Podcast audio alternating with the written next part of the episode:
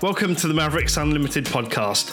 I'm your host, Christopher Roy, and this is the place to be to get unstuck, unleash your superpowers, and create a world that works for all. On this podcast, we speak to Mavericks who inspire us to get the insight and wisdom from their story to help give you the clarity, confidence, and courage that you need to make your mark on the world.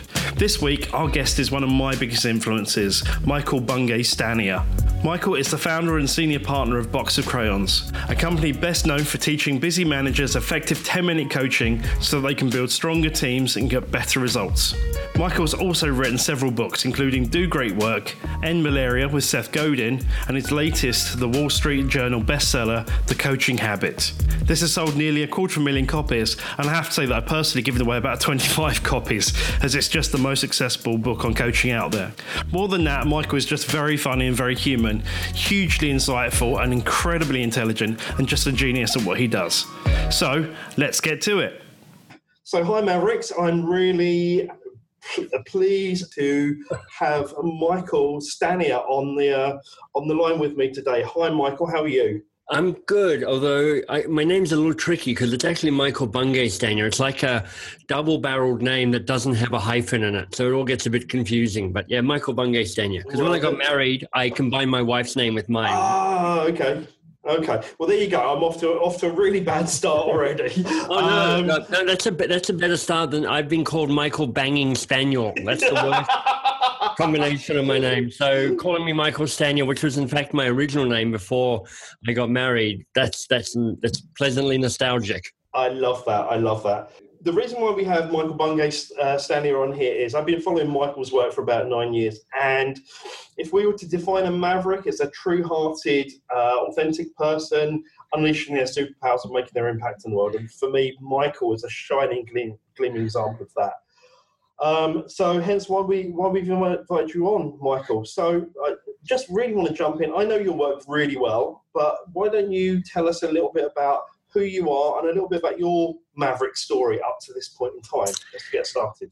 Well, I'll, I'll sketch out kind of the brief bio so people, you, we have a sense of where to go, and then we may, if you want, we can kind of double click on anything that takes your fancy and kind of dive into it. so I'm, I'm, I'm Australian by birth. Um, grew up happy family uh, went to university did a law degree and a literature arts degree there um, it start, the wheels started to fall off a little bit. I finished my law degree being sued by one of my law lecturers for defamation. So that was okay. kind of strongly pointing that I probably shouldn't become a lawyer. Um, and in fact, I was saved mostly by, from that fate by becoming a Rhodes Scholar, which means I got to travel to England, studied in Oxford for a couple of years where I did a master's degree in literature. Okay basically saved me from becoming a lawyer. It's like awesome. But even more importantly, I met my Canadian wife there. We've been together for 25 years now. Congratulations. Um, so I'm now in England. I was planning on going back to Australia, but I'd met Marcella, so that plan went out the window. So I got my first ever job, my first kind of full time grown up job. And I happened to stumble into this company called What If, and What If is an innovation company uh, mm. based in uh, London originally. They, I think they've gone global or partly global or something now. Yeah. Um, but I spent five or six years in the world of innovation, so trying to invent products and services for companies, and also moving into the world of creativity training, helping companies become more innovative. Mm. And it was a real spark for me, a reminder of look, I'm I'm not that interested, honestly, in inventing another range of soup for Heinz. I mean, there's only so much soup one can have in the world, but I am interested in what it takes to have a good organization. So I left that company and joined a small change management organization. It's all about how do we make organizations change and evolve to become better places to work. And with them, we moved from London to Boston um, and worked for two or three years in Boston. Honestly, not being very successful. We, as a as a collective, we underestimated what it would take to arrive in a new country where we knew nobody and try and set up a business. But we struggled along for a few years, and I worked there. And then about 15 years ago, I moved to Canada, and um, shortly after moving to Canada, set up um, Box of Crayons. Right. And so we literally last week celebrated our 15th birthday at Box of Crayons, which is amazing. Yeah, that's great. Yeah, it's really surprising. And, you know, when I started uh, Box of Crayons because I know Chris, you're right at the start of of beginning the Mavericks Unlimited journey. So it's mm. a certain mm. amount of what what the heck's going on here. um, certainly, that was true for me. I was like, I have no idea what I am doing. So I my business plan was to say yes to anything. You know, as long as it had a pulse and a wallet, I'm pretty much going to say yes to it. Um, I can relate. I, it, it, didn't even really need a pulse if I was being honest about it. As long as there was, you know, somebody would pay me to do something. But over the years, we've gradually figured out what we are best at, or at least what we want to, what impact we want to have on the world. Mm. And so mm. now Box of Crayons is a training company, and we have a very specific focus. We teach 10 minute coaching so busy managers can build stronger teams and get better results. Right. So along the way, I've written, I think, four or five books, five books. Um, the most recent is called The Coaching Habit. Uh, it's been out just over a year now, about a year and a quarter. It's been this amazing success. Um, you'll hear the surprise in my own voice, but it's close to a quarter million copies being sold of the book now, which is super That's exciting. Incredible. Uh, it is incredible. Um, incredible. Uh, not least because I mean, for people who are writers out there and know the sting of rejection from publishers, it got turned down by my publisher, so I ended up self-publishing it, and it's still right, sold right. So that kind of makes me feel smug as well as successful. um, but I have another book that's well known called "Do More Great Work," which is um, more focused on how do you find the time and the space and the courage to do more of the work that has impact and the work that has meaning to you? And how do you manage the rest of that stuff that crowds into your life? Um, and I guess I'd mention one other book, which I did about six years ago now, called End Malaria. I did that in conjunction with Seth Godin, uh, who some people know as a, a marketing blogger. And all the money raised by the book, not just the profit, but all the money raised from the book went to Malaria No More, and we raised four hundred thousand dollars for Malaria No More. So that was a really cool project. And there we go. Wow. That's that's a kind of a, a rapid fire bio. I kind of left out most of the stumbling around, making mistakes, not sounding what I'm doing. I made it sound like I was actually cognizant and competent and smart and driven and focused and visionary the whole time, which is clearly not true. But it, it you know, I, when, when people give you your story, they're always telling you the highlights. You've always got to listen with a bit of a skeptical ear. Uh, well, one, one of the things I, lo- I love, th- thank you for that. And there, believe me, there are lo- loads of places I want to double click, as it were. Um, but you know, one of the things that always comes across to me about you is that you are quite transparent about the fact that you know there are sort of you know the role that chance has played, or you know sometimes things have almost happened accidentally, or um, but it, what's clear is that you are a, a, super smart guy, as it were. So I'm just kind of curious, what has been your kind of approach? And you you're also quite um, quite a humble guy. You come across as quite a humble guy. I'm, so I'm, I'm in fact possibly the best humble guy you've ever met. That's how humble I am. I love it. What? So, what would you say? Let's start off with a meta question. Then, what would you say your your kind of approach to, to life is, and kind of what's your your kind of philosophy behind how you live your life? Ah, so nice, nice, easy, small question to start. Yeah, nice, easy, small one, just to start. Appreciate that. Um, so, what is my approach to life? Well, the, the starting point is life is short, and this is it. so I actually have on my startup screen of my computer, I actually have my statistical death date, September 17th, 2042. Wow. Um, Kevin Kelly, who's a great writer, one of the founders of Wired Magazine, done a bunch of other things, has a great article on um, how to calculate your own death date. And his insight was that you can probably do five major, or sorry, one major project every five years. And so mm. a, a, starting point for me is look, I, I, get one crack at this. I'm an atheist, so I'm kind of like, I'm here and then I'm dead. Um, yep. So, so you may as well have a go at stuff. The second kind of thread, it'd be wrong to call it a philosophy because that would make it sound like I've thought this through, but here's a kind of collection of half assed thinking that I've got. Um, the second piece is, and this struck me when I was actually visiting Istanbul for the first time. Mm. I went to the, I think it's called the Tokay Palace. So one of the great uh, homes of the, the rulers of, of Istanbul and, and the Ottoman Empire. Mm. And as I was wandering along in one of the museum rooms, I, I saw these amazing bowls, and they were Ming Dynasty. And somehow these bowls had survived the trek from inner China to Turkey and then had managed to hang around for, I don't know what, five, six hundred years without being broken or thrown out or destroyed in war or invasion or any of that. So I'm like, it's amazing that some potter five or six hundred years ago created this thing and it's still something that I can see and admire. Wow. And then I, I wandered into town and kind of was walking along a street and there was this this kind of buried a little bit, this this sort of worn down piece of rock. So I was curious to it. And it turned out that this had originally been the marker that marked the center of the Ottoman Empire, one of the great empires. Oh my God. And of course, the empire has fallen. The, this is this big, you know, this stone going, we're the best empire ever. It's crumbled and worn away. And I was just struck by the fact that you just have no idea what's going to last uh, or isn't going to last. And odds are what you do doesn't matter that much. And I don't know, Chris, you know, then there's a whole bunch of other things. I don't know if this is a philosophy or just a tactic or what it is, but, you know, um, a degree of persistence really helps. you know, a whole bunch of the success that I've had has been the fact that you know I've I after I've sent my third email and I still haven't heard from anybody. I send a fourth email going, "Hey, I still haven't heard from you. Do I, should I keep stalking you or should I stop? Let me know one way or the other." And you know that's been part of the the success that who said this? 80 uh, woody allen i think. 80% of success is just showing up.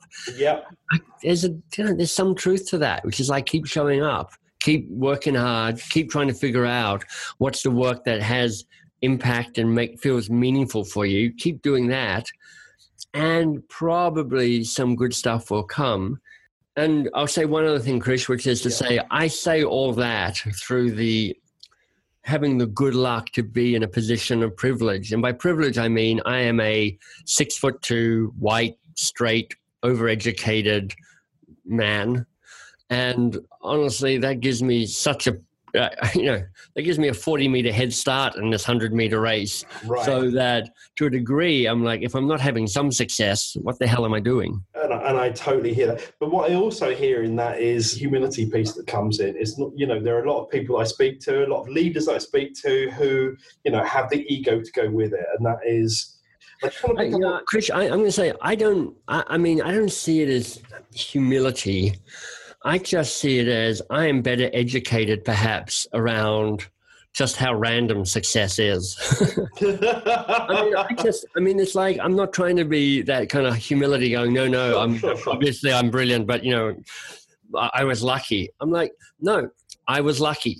I got lucky. Hey, I worked hard and I am clever and I do and I do that, but I got a bunch of lucky breaks, and um, and I've just read enough, you know, uh, behavioral economics and psychology to understand mm. that we tend to, you know, ascribe all our successes due to, down to our own talents and our bad luck down to the world against us. And it's really helpful to go into this world going, I have free will and I get to make choices and I get to drive my destiny. But it's also really helpful to hold the same counter belief at the same time, which is, you know, there's a whole lot of good luck going on here. and yeah, in some yeah, ways, yeah, it's like, who knows what the hell is going to happen? I just want to pick up on the, the, the persistence point for a second. I was reading, uh, you wrote uh, an article around the, the release of um, the coaching habit for Ramit Sethi. On, That's right. Uh, and, uh, just a great article, and believe me, lots of learnings in that. Um, but, you know, given given this kind of 15 year journey you've had with box crowd you said a lot of it's been scrappling around and you know it's not been as elegant as maybe you know it appears on the surface. How have, what do you do to keep going when when the going gets tough as it were? What's what's the way that you kind of work your way through the messy middle as it were? Yeah well, I think it's a combination of things. The first is there's one part of me that is quite conservative. So I've never really taken a risk where I'm like, and and if this goes wrong, I lose it all. I'm like, if this goes wrong, then I I understand what's at risk and I can afford to lose it. Mm. So you know, publishing the coaching habit as an example. So, do more great work. Got picked up by a New York publisher called Workman. That's very exciting. Um, I spent three years trying to pitch the coaching habit in various forms to them. They keep kept turning me down, It's very depressing. Um, sure. So then I'm like, okay, I'm going to self-publish the coaching habit. How much is that going to cost me? It's going to cost me if I go flat out, full on, you know, hold nothing back, overinvest rather than underinvest. It's going to cost me somewhere between thirty and fifty thousand dollars. So a huge amount of money. Okay, absolutely. But part of me is calculating. Okay, we make our money selling training programs. Um, if some of these book sales turn into increased sales of our training programs, then I have a way of of earning back that money. Yeah. Secondly, I am willing to lose $50,000 on this because I think the book is worth it. I think I've written a good enough book. I think I can put something out there.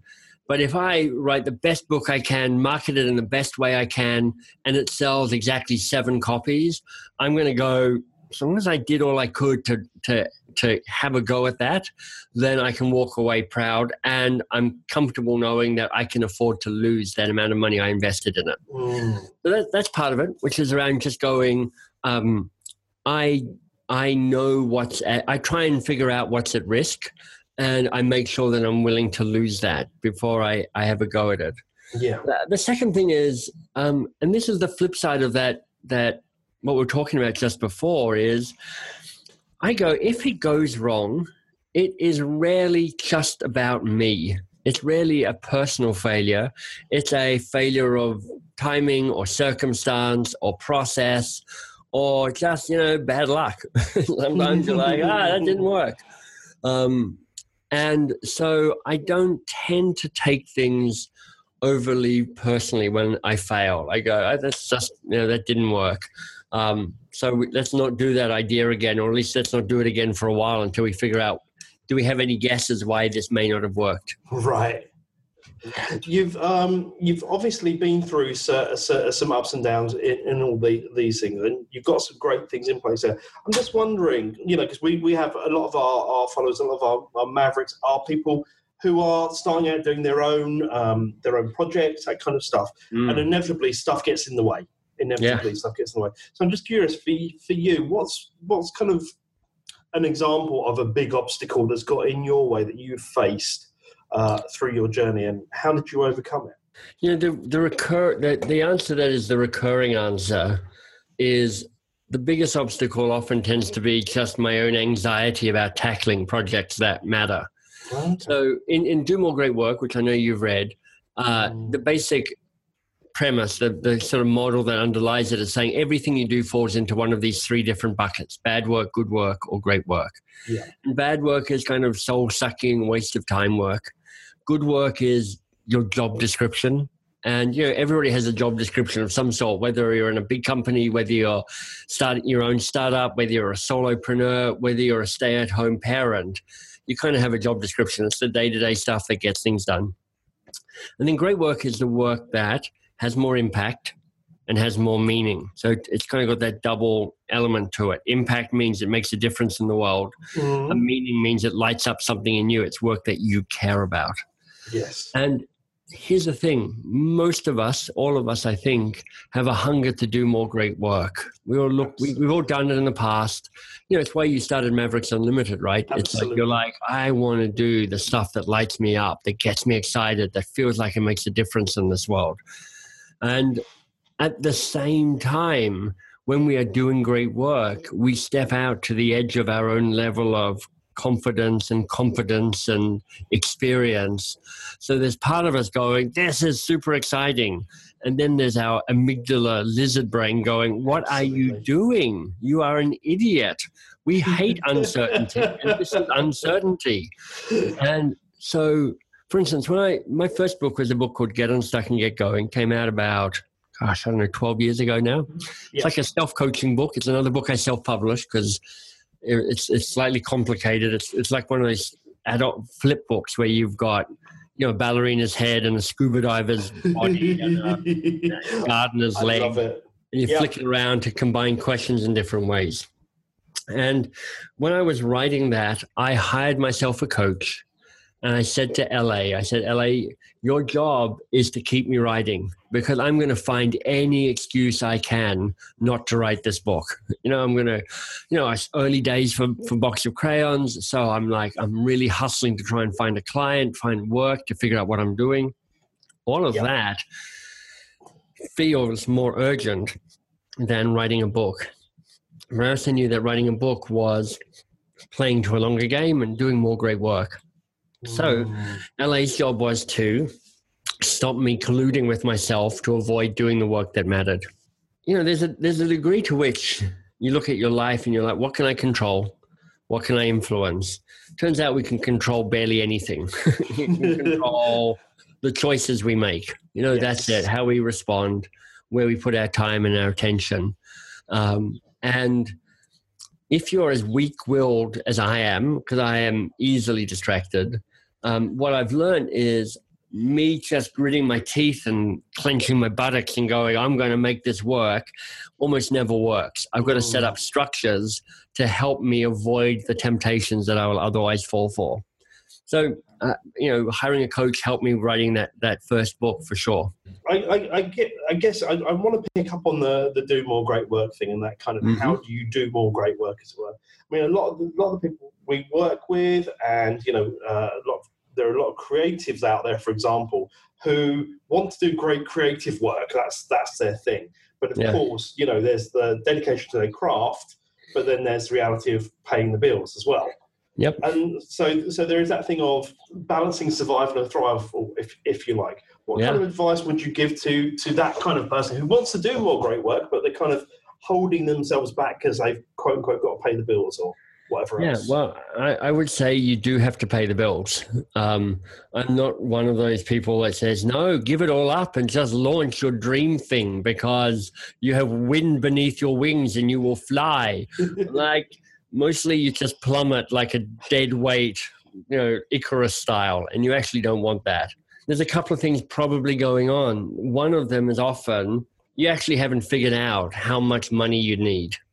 Um, uh, and if you haven't sat down and gone, all right, what what what is the nut that I need to earn before I can go? I've got what I need for now, and that every other piece of time I can dedicate to doing this great work that I've got going. And then you can ask yourself, and what if I could get by on less? You know, what's the minimum that I need to kind of make this work? And then for me, you know, my friend Pam Slim, who wrote a book called Escape from Cubicle Nation and another one called Body of Work, mm. she introduced to me the idea of a side hustle. Right, like, right part of part of the challenge around doing more great work or kind of setting off on your own is what you think is the thing you're going to enjoy doing is often not the thing you actually enjoy doing. You know, case in point for me, when I launched Box of Crayons, I assumed I was going to become a coach, life coach, executive coach. I wasn't sure, but it was going to be almost entirely coaching. After about a year of that, turns out I don't like coaching that much. Really? I, I love teaching people to coach. I love occasionally coaching people or being more coach like with people. But having a practice of 20 to 25 clients who I talk to every two weeks turned out to make me feel bored and lonely and isolated and i didn't get to show off enough and it just turned out not to be a thing that lit me up as much as i thought it would mm. so i had to you know i killed that off for me i closed my practice down and it's a classic you know silicon valley would say you've got to pivot because whatever your initial business plan is that's not going to be your business.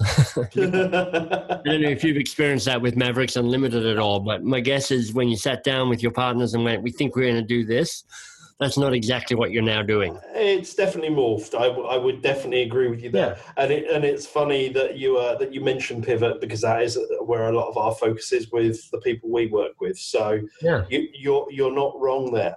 And and then the other thing to say is you can't really think your way through this. I mean, you can do some work around that. One of the exercises in Do More Great Work, for instance, is to think back on the peak moments of your life, your particularly your working life, tell yourself the story of those peak moments and then figure out what do those stories tell you about what's important to you because mm. underlying the stories are the values the things that go look what lights up in you when you have an opportunity like that and what you're mm. uncovering are kind of not the the specifics but the principles you know you may tell yourself like for instance one of the stories i tell myself often is 20 uh, 30 years ago i was uh, 17, a teacher working uh, in my gap year in the UK language, in my gap year. Mm-hmm. I, I, worked as a teacher in, in a school in England, in Berkhamsted. In oh, really? Okay. Yeah. I know Berkhamsted. Yeah. And um, there's this moment where a kid throws a chair through a window. And I'm like, you know, I'm only 17. This kid's 13, but I'm now teaching him. And there's a chair through the window, and it's basically chaos. And it stands out as a great work moment for me because calming myself down and calming the kids down and getting that under control and working with these kids, it was it, it speaks to values that matter to me, values that I care about. Sure. So what's useful if you're one of these people is to go so what are my drivers? What are my values? What do i care about? What does my past tell me about what my future might be?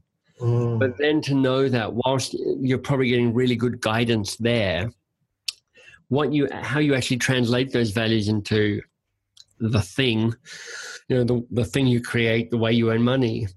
It may not be right the first time or the first two times. So you might want to do it as a side hustle where you're not saying, okay, I'm launching this thing. Never really done it before, but I'm really hoping I can support my family on this. Oh my God, can you feel the anxiety? totally, totally. Yeah. I mean, another another metaphor for this comes from ah, uh, what's his name? The guy who wrote From Good to Great. Uh, Jim Collins. Jim Collins, yes. he's written about seven books, all that have titles that are almost exactly the same. Absolutely, hasn't he just? So it's a little confusing. And there's been some interesting stuff going. Basically, his research his research isn't as good as he thinks it is. But you you have to say the man has a gift for metaphor. He's outstanding at that. Absolutely. And one of the ways he talks about strategy is about bullets and cannonballs. Mm. He says, look, when you're trying to figure it out, what you want to do is fire lots of bullets because bullets are low risk, low cost. They're kind of beta testing because what you're trying to find out is what the real target actually is. When you figure out what the real target is, then you fire the cannonball. And his point is that for most of us, we either fire the cannonball too soon. You know, we go, this is it. I've had the idea. I've done no research. I don't know if it's going to work. I don't know if anybody's going to buy it. I don't know if I like doing it, but I'm, I'm all in. So too soon. Or they never have the courage to fire the cannonball. You know, they're like, I think this is the target, but, you know, why don't I fire another bullet instead of a cannonball? And so right. with, with, box of crayons, what we're trying to do is fire the cannonball. So you, you heard what I said about what we did. We yep. teach 10 minute coaching so managers can build stronger teams and get better results. It's really specific. So when people call me up and say, Michael, can you do team building? I go, no. They go, Michael, can you do leadership? I go, we don't do that. They go, Michael, can you do strategy or creativity? I go, no, we don't do that. And the truth is, I know how to teach all of that. Yes, I could I could whip up a course. I could do something awesome. I know that if you're in front of a flip chart and you're holding the pen, everybody assumes you know stuff. So I'd hold a pen in front of a flip chart and I'd be authoritative.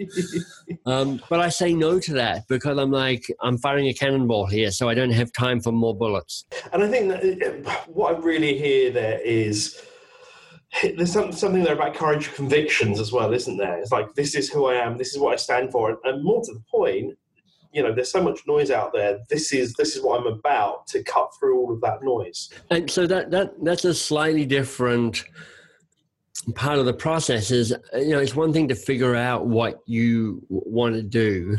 Then it's a marketing piece which is so so how am i different? Mm. because the truth is there is a bazillion people who've all had the same basic idea as you have. Yep. For instance is Mavericks Unlimited the first firm that's really thought about bringing powerful coaching to the world of creative business?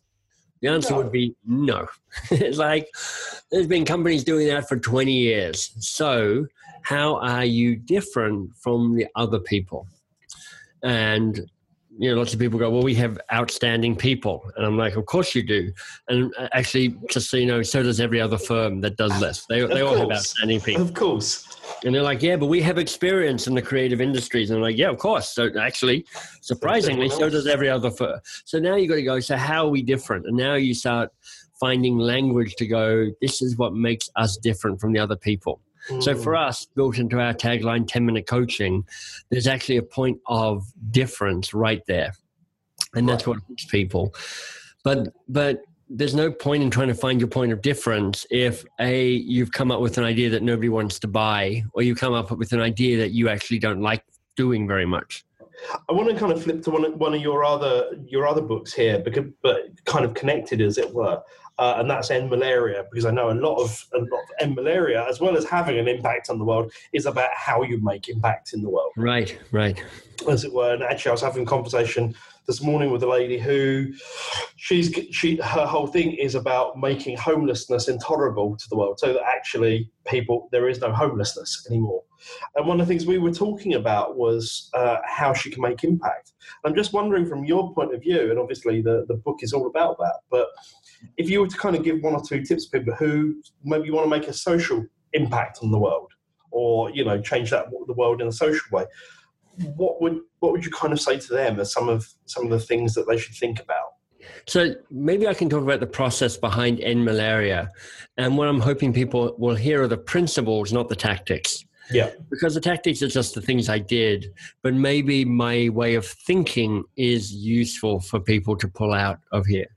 So the starting point for End Malaria was I published Do More Great Work in 2010 Mm. and gone, this is awesome. I'm so excited to have a book by a New York publisher out in the world. And um, and then I suddenly realized that in the book, um, I say the thing you want to do is you know start a great work project, something that really focuses your effort, your energy, your resources, so that your attempts to do great work aren't scattered but have a, a real critical mass. I'm like, Mm. that's such a good idea. Maybe I should follow my own advice rather than just giving it to everybody else. I'm like, okay, well, heck, what, what would it, what would a great work project look like for me? So I tried to figure out a number of different things. First of all, I tried to figure out what's the scale at which I want to operate. And for me, and this is just for me, so people listening in will have different scales of where they want to operate. But I was like, I want to see if I can have a global impact. And where that took me to was um, the millennial, the U- United Nations millennial goals. And so I read through the millennial goals about what they're trying to do, and one of them was to eradicate malaria. Yeah. So I was like, okay, that's interesting. Then I was like, what what assets do I have? I mean, what can I do? and I'm like, okay, what can I do? Well, I can write books. I've, I now have two or three books under my belt, so I kind of know how to write a book, and I can put a book together. I also said to myself, I have lots of weak links with people who are vaguely impressive. You know, I don't know them particularly well, but I've invited a lot of people into my podcast, which had been going for seven or eight years. And so um, I was like, I, I have a track record of not being daunted into reaching out to variously famous people and going, can you participate in this in some way? Mm. And I was like, um, and I have a publisher, Workman. So I was like, this is fantastic. And I'd been inspired, and I had some seeds of inspiration. Seth Godin had written this ebook, which was a way of trying to uh, get a whole bunch of people to contribute to an ebook, and it generated uh, kind of sign ups and spread the word about something. I thought that was pretty interesting. Mm. And um, I, I have been a, I was going to say a student of business models, which is slightly overstating it, but I'm always curious as to how people get out in the world. Yeah. And I got the idea of, and maybe this is from something like TOMS, around what if you could say, buy a book, save a life, or buy a book, buy a, a mosquito net? Because one of the things that I've worked out from the millennial goals is the cheapest unit of change was 10 bucks because 10 bucks bought a mosquito net. And that was basically the cheapest way of making something work so that when people my, my insight was I don't want to have people go, hey, your donation goes towards a large amorphous project. I wanted people to go, hey, my donation goes to actually a very specific thing. By buying this book, I provide a net to a family. Yes. So yeah, I get that. I'm like, oh, it's all coming together. And I went and talked to, to Workman about it. And Peter Workman was still alive, the founder of Workman. And he's like, sure, we'll support this. We'll print 10,000 copies of the book for you at our expense. And I was like, this is amazing. But then it just got really hard because publishing is such a, I'm going to say, arcane industry that I couldn't mm. work out how to extract the money or even how much money each book would earn. So okay. I was like, it's a really good idea, but I can't I can't do it. So I put it aside. And then Peter Workman, or actually the editor of, of Workman at the time, it wasn't Peter, somebody else, called me up and went, Hey, Seth Godin's doing this thing. He's publishing books in partnership with Amazon. That might be a fit for your malaria book. So I mm. happen to know Seth Godin. How did I know Seth Godin? I just started writing to him. I asked him to write a blurb for my first book. I, I wrote him a note every now and then going, I liked your article or have you read this book? So another weak link. I didn't know him particularly well. I'd never met him. But I pitched him the End Malaria book and I'd done some of the work. Like I had seven or eight of the essays already ready to go. And he's like, mm. good, we're all in. And because of the nature of his relationship in publishing, it meant that we could give not just the profit, but actually all the money because we got Amazon to to to cover all the costs for Amazing. everything and all the people who wrote did it for free and I edited it for free. So you know the principles around this it's like it's not about the book or malaria or anything. It's like what assets do you have? What scale do you want to play at? What impact can you make in the world? Who can you lean into and ask for help? And those are the things for me. And, you know, is there something that already exists that you can contribute to rather than starting something up? Right. You know, those are the principles that that occur to me around how do I think about what I want to do in this world. I, I love that, and I, th- I think it, it's great that you pull out the principles. I think that's one thing I would say that hallmarks all of your work. It's there are very very practical, tactical things, but it's the principles you extract. I think that for me is why the coaching habit is such a powerful book. Right.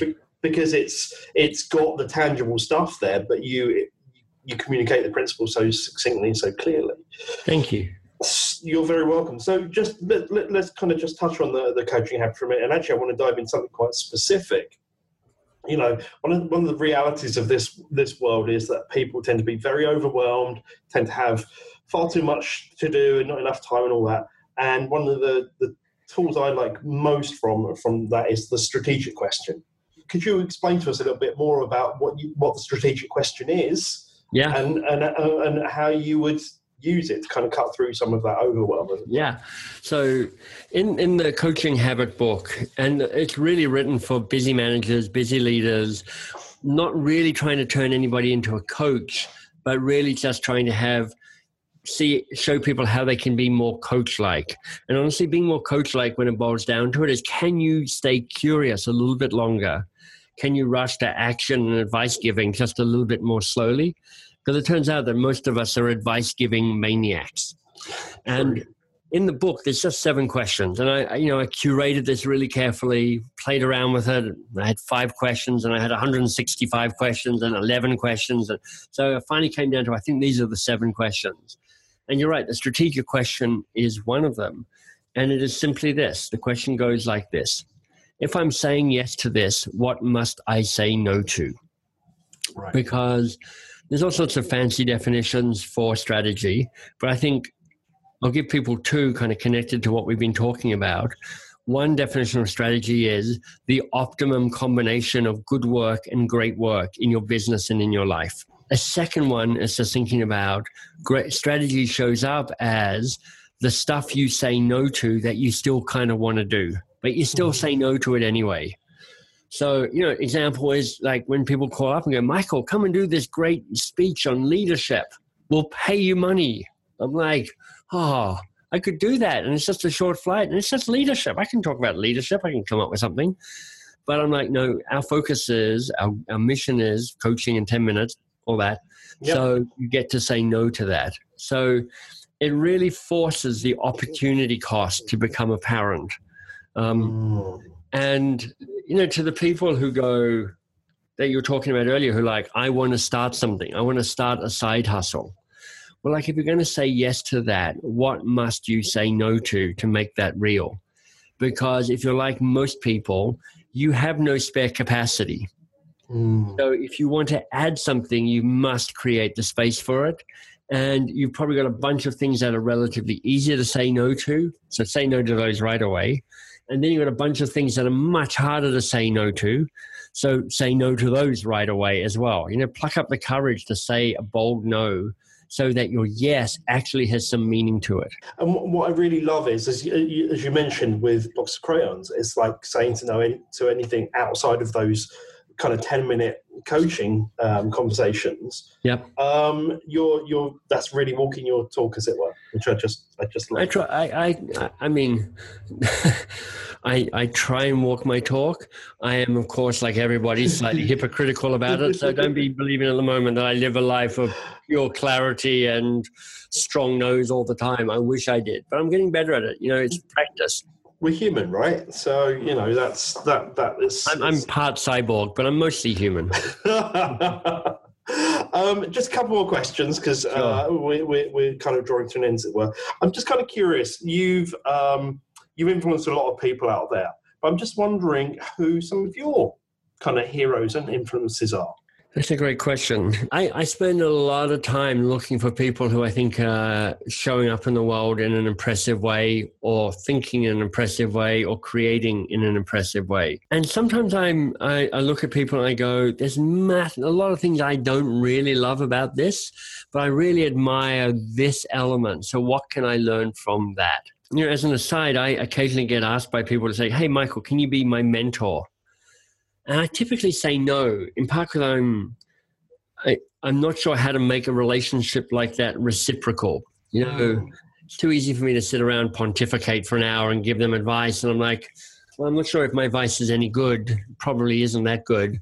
And secondly, I'm not sure if I'm getting anything from this. There's also just something about look to your mentors as as the the people whose work is out there in the world and go, what is the way they show up and do this work? What does that tell me? Mm. So, you know, p- people who've influenced me, um, Peter Block, uh, a great writer on effectively what does it mean to show up as an adult in your own life. Bill Bryson, travel writer, uh, his book, A Short History of Nearly Everything.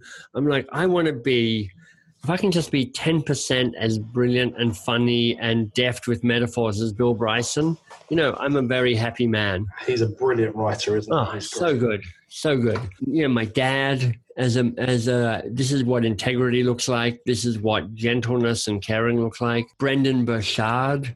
Mm. I I don't particularly like so Brendon.com if you want to check out his stuff. Um, I don't particularly love his style. Um, but I really look to learn about how he has built a, a, a, rabid tribe of people who love him for the work that he does. Yeah. So, you know, there's stuff there I'm like, I can definitely learn from that. Um, mm. Austin Kleon, who wrote "Steal Like an Artist," I love how he, I love his style. When I when I was building uh, and writing and creating the coaching habit, I had "Steal Like an Artist" as a this is kind of the look and the feel and the vibe I want this book to have. Get so it. yeah, it's like it's a it's a range of people. Couple of questions. If a young maverick came to you, I'm not saying Michael be my mentor, but can you give me some advice? What would be the, the piece of advice you would give to a, a maverick or a creative just starting out? Don't trust old people's advice would be my one piece of advice. Uh, you know, I, I can't really answer that, Chris, on a, on a generic level. Um, but I'll tell, you, I, I'll tell you somebody else's advice. It's called the Finland bus station advice. Okay. I can't remember who I got this from, so you'll have to Google Finland bus station. I think it's Finland bus station. Okay. It's a metaphor. So the metaphor for the Finland bus station is the, the bus routes out of the Finland bus station, the central bus station, there are only three of them that leave the bus station. And so it means that lots of routes for the first five or 10 or 15 kilometers basically follow the same route. And it's only after 15 kilometers that do the, do the routes start branching off and going their own way. And, you know, the metaphor people will be, be picking up right away, I know, which is to say, when you're on your journey and you're earlier in the journey rather than later in the journey, there's a degree to which you're you look around, you're like, ah, I'm just doing the same as everybody else. This is not different enough. This is not interesting enough. There's a there, and it's tempting to hop off the bus and go, I'll get I'll get on another bus and maybe that will be my bus. But there's a way of saying if you stay on the bus, you actually get to find your points of differentiation. I mean, I, I saw an interview recently with um, I think his name's Lin Manuel. So the guy who created Hamilton, which is that big musical. Yeah, yeah, yeah, yeah. And he's like, you know, I knew musical theater was my thing from the age of 15, and that's what I've been doing. And, you know, it's through that that he's got to where he is now. So, you know, I didn't know what I was doing for years. I still don't really know what I'm doing. but there's a degree to which, for instance, with our, our focus on coaching at Box of Crayons, we've stayed on that bus a long time and we really found the way that we're different and we found our voice and we found who we talk to and we found how we want to grow a business around it. And sticking on the bus has been part of that success i think. So final question and th- this is one for, from your bio which we'll be able to read when we when we put this up. I'm uh, i'm really curious to know what the uh, what the balloon incident was that got you uh, banned from high school graduation. Yeah well i'm not going to tell you because it is a it is a story that becomes less interesting when I actually tell you the details. It's sound. This is the this is the marketer in me. So when, when you when people introduce me, they'll often in the bio that we send people, we go, Michael was banned from his high school graduation for the balloon incident. So it was an incident. It was involved balloons. It didn't go down well. Uh, I got banned from my high school graduation. It's kind of all there in, in the story. So I'm not going to elaborate just because it's, it's, it's truly not as interesting as it might be. Enough said. Enough said. Brilliant stuff. Well, listen, Michael, uh, I'm, I'm going to draw this to a close. Thank you so much for your time today. There are so many nuggets in this. I'm going to really enjoy listening back to this, and I know that our listeners are going to love this as well. So thank you so much for your time today. Have a wonderful rest of the week. And thanks for listening, guys and Mavericks out there. Bye for now. Bye bye. Well, we hope you enjoyed listening to that, but don't go yet. Did you get something meaningful out of this episode? Well, the most meaningful thing you can do right now is go and leave a review on iTunes, because those reviews are what help to keep us here. And while you're there, please make sure you subscribe and share this episode with friends, colleagues, and anyone else you think might enjoy it. Finally, are you unleashing your superpowers? But if so, we'd love to see. So show us on Instagram with the hashtag Mavericks Unlimited, and we'll see you over there. Thanks for listening to the Mavericks Unlimited podcast today at maverickunlimited.com, and we'll see you next time.